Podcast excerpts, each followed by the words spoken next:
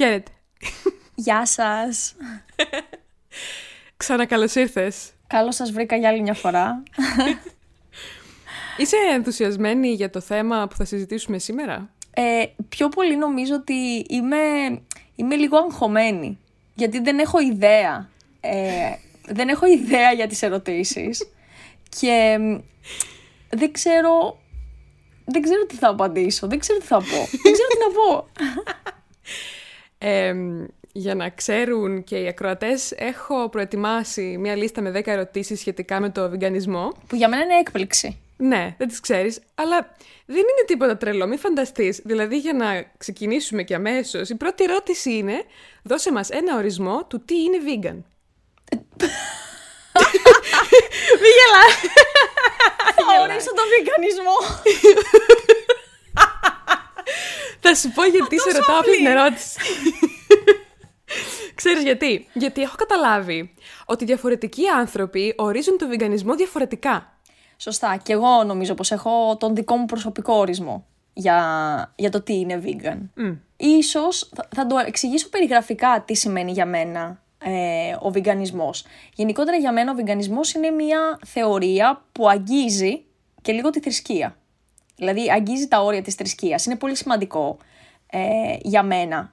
Ε, δεν είναι μόνο μια, σαν μια διατροφική Δηλαδή ξαφνικά αλλάζω τη διατροφή μου και γίνομαι από εκεί που τα έτρωγα όλα, γίνομαι, ξέρω εγώ, χορτοφάγος ή περνάω ακόμα στο λίγο πιο, στο επόμενο επίπεδο και γίνομαι vegan. Χρειάζεται να το πιστεύεις μέσα σου για να, για να, προ, να κάνεις ας πούμε αυτό το βήμα. Δηλαδή, πραγματικά το πιστεύω, πιστεύω στην ισότητα μεταξύ των ανθρώπων και των ζώων. Δεν υποστηρίζω το speciesm, ότι α, εμείς έχουμε κάνει τόσα πράγματα και τα ζώα δεν είναι τόσο έξυπνα όσο εμείς και γι' αυτό πρέπει να είναι κατώτερα και να τους φερόμαστε έτσι και να τα έχει σε εχμάλωτα, ας πούμε, να τα έχει κάποιος εχμάλωτα μέσα σε, σε αυτές τις ξέρω εγώ, φάρμες, όλα, όλα μαζί, το ένα δίπλα στο άλλο, ότι αυτό είναι ok. Ε, δεν ξέρω αν όρισα τον βιγκανισμό, αλλά είπα τουλάχιστον τι πιστεύω για τον βιγκανισμό. Πιστεύω ότι είναι μια κοσμοθεωρία, είναι μια, ένας τρόπος σκέψης. Και ο βιγκανισμός για σένα συμπεριλαμβάνει μόνο το φαγητό; Κοίταξε να δεις. Εκφράζεται μέσα από το φαγητό. Σου είπα, για μένα είναι τρόπος ζωής. Δηλαδή, ούτε ο τρόπος που ντύνομαι, ας πούμε, δεν, θα, δεν θα αγοράσω κάτι δερμάτινο. Δεν θα αγοράσω παπούτσια τα οποία είναι κάποια συγκεκριμένη μάρκα ε, επειδή είναι πολύ, είναι πολύ καλής ποιότητας, αλλά όμως δερμάτινα. Καταλαβες; Ναι. Δεν ξέρω, ε, έχει διάφορες α, εκφράσεις νομίζω ο βιγκανισμός. Νομίζω ο βιγκανισμός είναι ο ορισμός της ενσυναίσθησης. Δηλαδή του να καταλαβαίνεις τον πόνο του άλλου και να μην κάνεις αυτό που δεν θα ήθελες ποτέ να σου κάνουν. Και αυτό νομίζω πως είναι ότι μας ξεχωρίζει από τα ζώα. Δηλαδή, άλλοι πιστεύουν ότι από τα ζώα μας ξεχωρίζει το μυαλό, αλλά δεν το πιστεύω αυτό. Εγώ πιστεύω ότι αυτό που πραγματικά μας ξεχωρίζει από τα ζώα είναι η ενσυναίσθηση. Δηλαδή, ένα λιοντάρι δεν έχει ενσυναίσθηση να καταλάβει ότι αν σε δαγκώσει θα πονέσεις. Όμως εσύ το ξέρεις αυτό. Το καταλαβαίνεις και είναι αυτό που στην ουσία σε διαχωρίζει. Η επιλογή σου κάπως να κάνεις κάτι καλό ή να κάνεις κάτι κακό. Να βλάψεις κάποιον ή να τον βοηθήσεις. Πότε ήταν η πρώτη φορά που η χορτοφαγία ήταν στο ραντάρ σου, πότε την ανακάλυψες, την άκουσες πρώτη φορά; Θα σου πω, η αδερφή μου ξεκίνησε. Γίναμε όλοι χορτοφάγοι, όλοι στην οικογένεια, εκτός από τη μαμά μου και τον μπαμπά μου. Εγώ, ο αδερφός μου και η αδερφή μου είμαστε και οι τρεις vegan. Οπότε η αδερφή μου το ξεκίνησε, δηλαδή ξεκίνησε να ψάχνει λίγο παραπάνω και άρχισε στην, δηλαδή στην αρχή το συζητούσαμε μόνο μεταξύ μας και εγώ η αλήθεια είναι πως ήμουν αντίθετη. Και έλεγα, μα τι λες τώρα, τι είναι αυτά, ε, ας πούμε το χρειαζόμαστε το κρέας και δεν... Ε, και επίσης γενικότερα θεωρούσα τους χορτοφάγους πολύ κάτι extreme, ας πούμε, κάτι υπερβολικό. Ε, καλά, μην συζητήσω για τους vegan, οι vegan δεν υπήρχαν καν, ας πούμε. Ε, και μου φαίνονταν υπερβολικά αυτά που έλεγε και τις πήγαινα κόντρα για πολύ καιρό. Μετά όμως κάθισα και το σκέφτηκα μόνη μου. Ε, γενικά μου παίρνει λίγο χρόνο, σκέφτομαι τα πράγματα και μετά αποφασίζω. Οπότε το σκέφτηκα λίγο μόνη μου και ήταν, νομίζω, αν δεν κάνω λάθος, ήταν Πάσχα του 15. Πήγαμε στο χωριό και είχε τελειώσει η νηστεία και φτιάχνανε το κρέας και εγώ είπα, εγώ δεν θα φάω. Εγώ θα απέχω από αυτό. Και σταμάτησα. Το έκοψα έτσι. Δηλαδή, από τη μια μέρα στην άλλη, ας πούμε, λίγο. Το κρέας είπες, αλλά τα υπόλοιπα γαλακτοκομικά... Ε, θα σου πω, στην αρχή έγινα vegetarian για κάποιους μήνες. Μετά πήγα ένα ταξίδι στην Ιταλία, στο μεταξύ, ένα εράσμο στην Ιταλία. Εκεί πέρα ήμουνα vegetarian, τότε είχα, το είχα ψηλό, ακόμη το ανακάλυπτα. Και μ, μόλις γύρισα από την Ιταλία και ήρθα στην Ελλάδα, η αδερφή μου είχε γίνει vegan. Οπότε ξεκινήσαμε πάλι να το συζητάμε αυτό και έλεγα «Α, πάλι είσαι υπερβολική, vegan από vegetarian» και μετά το αποφάσισα κι εγώ και στο τέλος γίναμε όλοι vegan. Κατάλαβα. Και τώρα είστε ακόμα και οι τρεις. Ναι, ναι, ναι, και οι τρεις μας. Ναι. Και επιπλέον έχω, έχω επηρεάσει τη συγκάτοικό μου, η οποία ήταν pescetarian και μετά έγινε vegan. Και έχουμε επηρεάσει και από την υπόλοιπη οικογένεια τις ξαδέρφες μας όλες. Τέλεια. Τέλεια. Αυτό είναι πολύ ωραίο. Ναι. Εδώ βέβαια να πούμε ότι και εσύ και εγώ είμαστε vegan, οπότε Ναι. ίσως το επεισόδιο είναι όχι biased, αλλά βασικά είναι δύο vegans που μιλάνε για το βιγκανισμό. Οπότε Ναι, πρέπει ναι. να το ξέρουν, ας πούμε. και μ, η παρακάτω ερώτηση είναι αν υπάρχει κάτι σχετικά με το βιγκανισμό που θα ήθελες ο κόσμος να καταλάβει. Θα ήθελα να νομίζω να καταλάβουν ότι ο βιγκανισμός είναι κάτι πολύ δημιουργικό. Είναι μια τέχνη. Δηλαδή, μπαίνει στην κουζίνα, εγώ τουλάχιστον μπαίνω στην κουζίνα και νιώθω σαν κάτι εντελώς καινούριο. Δηλαδή, προσπαθώ να δημιουργήσω κάτι, συνήθως ε, προσπαθώ να δημιουργήσω πιάτα τα οποία είναι πολύ μ, νόστιμα. Δηλαδή, δεν θα πάω να φτιάξω απλά μια σαλάτα θα φτιάξω κάτι, θα συνδυάσω διαφορετικά υλικά για να φτιάξω κάτι το οποίο θα δοκιμάσω και θα πω μπράβο. Είναι κάτι τελείως διαφορετικό από αυτό που ίσως σκέφτεται κάποιος που είναι απ' έξω. Ναι. Δεν νιώθω, ας πούμε, εγώ ότι στερούμε πράγματα με το να μην τρώω κρέας. Νομίζω ότι μου έχει ανοίξει μια τελείως διαφορετική ε, πόρτα σε γεύσεις. Και αυτό νομίζω θα ήθελα να μοιραστώ. Ότι είναι, είναι ένας άλλος τρόπος ε, μαγειρικής και μ, θα, ας πούμε, θα έχεις μια τελείως διαφορετική εμπειρία. Ακόμα και αν προσπαθήσεις να είσαι vegan μόνο για ένα μήνα. Όπως, ας πούμε, τώρα ο, ο Γενάρης νομίζω πλέον έχει καθιερωθεί να είναι ο, ο μήνας που απέχουμε από το κρέας. Μμμ, Veganuary. Σωστά. Ποια είναι η μεγαλύτερη αλλαγή που έχεις δει στη ζωή σου από τότε που έγινες vegan; Ε, Το ξέρεις ότι όλοι με ρωτάνε. Α, Είναι η πρώτη ερώτηση που μου Το κάνουν. ξέρω, γι' αυτό σε ρωτώ κι εγώ. ναι, είναι η πρώτη ερώτηση που μου κάνουν. Δηλαδή, δουλεύω σε ένα ξενοδοχείο για όσους δεν το ξέρουν, αλλά part-time. Ε, εκεί πέρα για μένα φτιάχνουν κάτι ξεχωριστό. Έχω πάντα ένα ξεχωριστό φαγητό. Και όποιος είναι καινούριος, ας πούμε, βλέπει ότι εγώ έχω, ξέρω εγώ, ειδική μεταχείριση.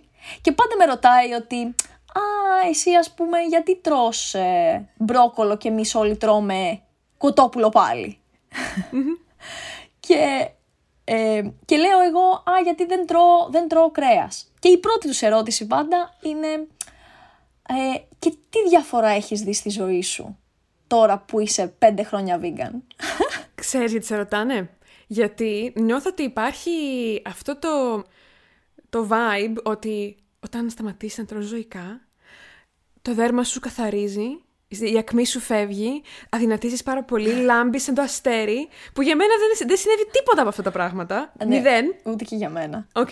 Δεν αισθάνθηκες κάπως πεφωτισμένη, ας πούμε.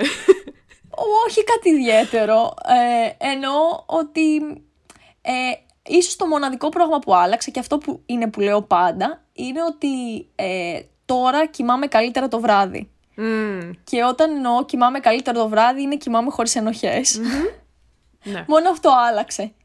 Ε, απολαμβάνω τον ύπνο μου το βράδυ χωρίς, να, ξέροντας ότι έχω κάνει ό,τι καλύτερο μπορώ για να προστατέψω τα ζώα, το περιβάλλον και τον εαυτό μου. Δηλαδή νομίζω αντιμετωπίζω λίγο το σώμα μου, έχει αλλάξει λίγο και η αντίληψή μου για το σώμα μου. Δηλαδή δεν θα επιτρέψω ας πούμε σε κάτι που είναι τόσο σημαντικό για μένα, που με κρατάει στη ζωή, που κάνει το μυαλό μου να δουλεύει, που είναι ας πούμε σαν ένα σπίτι για την ψυχή μου, να μπαίνει κάτι μέσα μου το οποίο μπορεί να είναι, να μου προκαλεί κακό. Ε, για παράδειγμα, παλιά μου άρεσε να πίνω πάρα πολύ γάλα. Έπινα γάλα συνέχεια, σε σημείο που το καλοκαίρι ας πούμε, ε, μπορεί να έπινα γάλα αντί για νερό. Να άνοιγε το ψυγείο και να πίνα γάλα. Mm. Ήμουνα μικρό παιδάκι, ήμουνα 12-13 και είχα πάει να κάνω κάτι εξετάσεις αίματος και στις εξετάσεις αίματος βγήκε ότι είχα πάρα πολύ ψηλή χολυστερίνη. Και λέει ο γιατρός στη μαμά μου, μα καλά πώς γίνεται το παιδί να έχει τόσο υψηλή χολυστερίνη; Και ήταν από το γάλα. Επειδή έπινα γάλα συνέχεια. Οκ.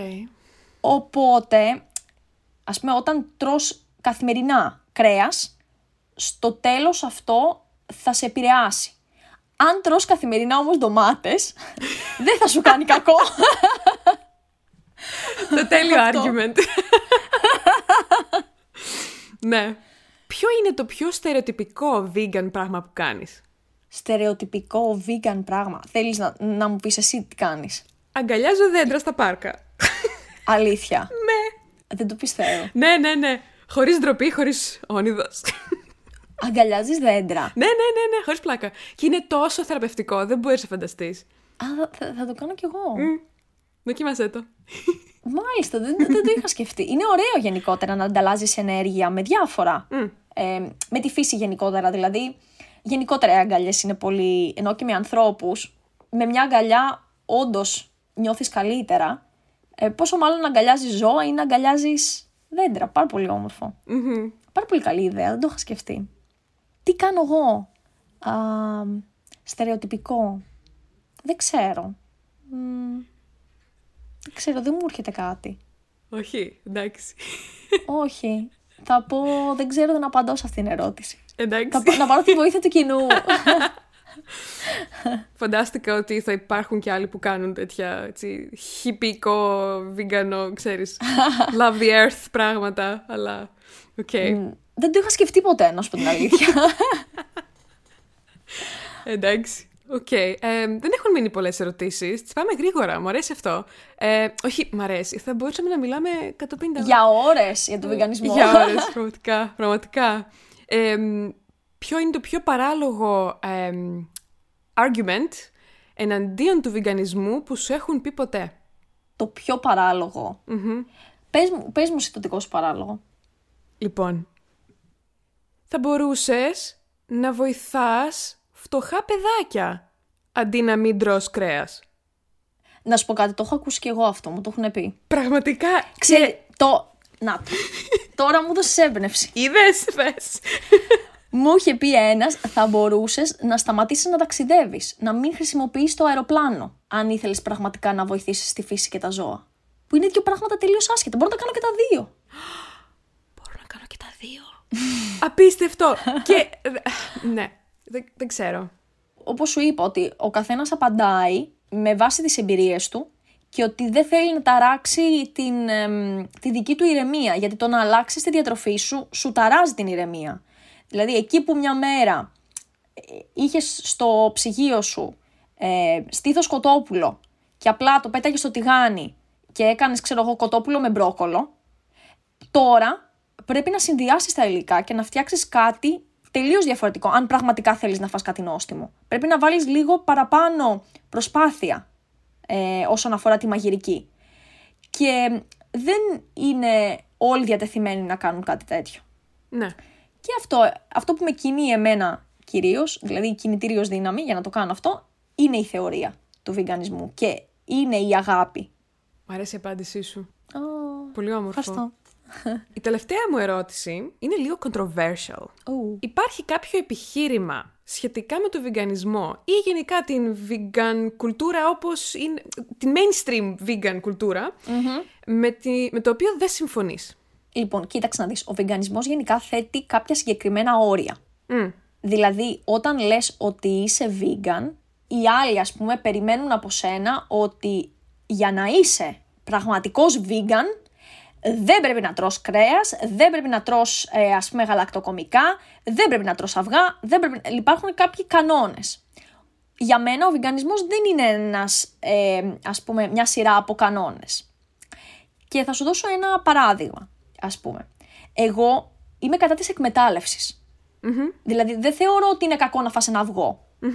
Αλλά είμαι κατά του να κρατάς τα ζώα εχμάλωτα, ε, στιβαγμένα όλα μαζί, για να εξυπηρετείς το γεγονός ότι ένα πολύ μεγάλο κομμάτι του πληθυσμού τρώει αυγά.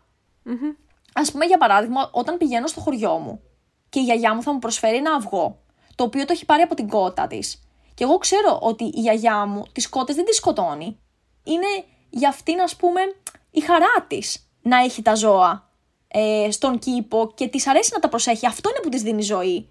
Και θα μου προσφέρει ένα αυγό, θα μου το βράσει. Δεν της πω, Α, κοίτα γιαγιά, όχι, κοίταξε να δεις. Ο βιγκανισμός, σύμφωνα με τα βιβλία εδώ πέρα, λέει ότι εγώ δεν πρέπει να φάω αυγό.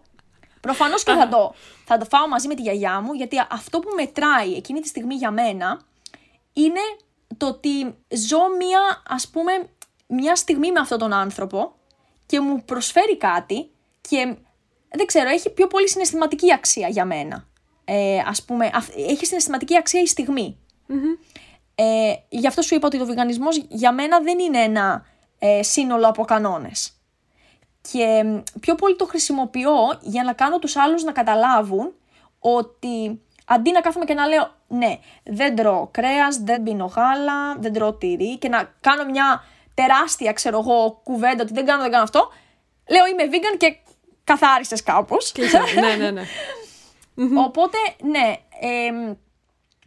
αυτό νομίζω ότι για μένα έχει μεγαλύτερη σημασία του αν το ζώο από το οποίο παίρνω κάτι έχει ταλαιπωρηθεί. Εάν δεν έχει ταλαιπωρηθεί και είναι, ξέρω εγώ, από τη γειτόνισά μου ή από τη γιαγιά μου, που ξέρω ότι τα προσέχουν και τα αγαπούν, ε, προφανώς θα πιω και το γάλα, δεν με πειράζει να φάω και να βγω, ότι έχω λίγο τη δικιά μου ε, θεωρία, που μπορεί να μην είναι μέσα στα πλαίσια του βιγκανισμού, του ας πούμε του τυπικού αλλα νομίζω πως ο καθένας έχει τη δική του θεωρία και τα δικά του πιστεύω σχετικά με, ας πούμε, με, οτιδήποτε, όχι μόνο ε, όσον αφορά το βιγκανισμό.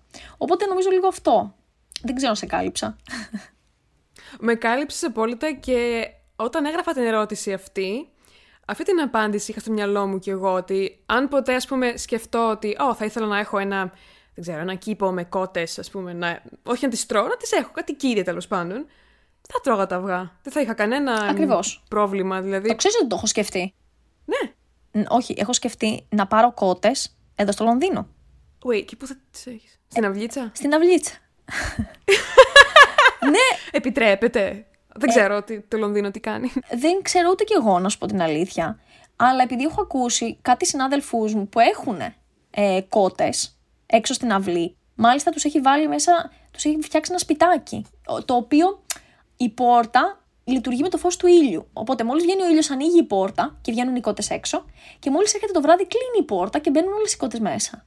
Το μόνο που φοβάμαι είναι ότι στον κήπο μου έχουμε αλεπούδες. Αυτό είναι ο μεγαλύτερος μου φόβος και γι' αυτό δεν το έχω επιχειρήσει μέχρι ώρας. Mm-hmm. Γιατί εντάξει, μόνο μία-δύο κότες, τι να σου πούν οι γείτονες, ας πούμε, τι κακό θα κάνουν δύο κότες; Α, εγώ δεν λέω για τους γείτονες. Εγώ λέω για τις άδειες που δεν ξέρω, τύπου τέτοιος health and safety. Δεν ξέρω δεν το, δεν, πραγματικά δεν το έχω. Εγώ τους γείτονες είχα σαν άγχος κάπως. Ότι, α, μήπως κοκορίζουν οι κότες, ξέρω εγώ, και κακαρίζουν.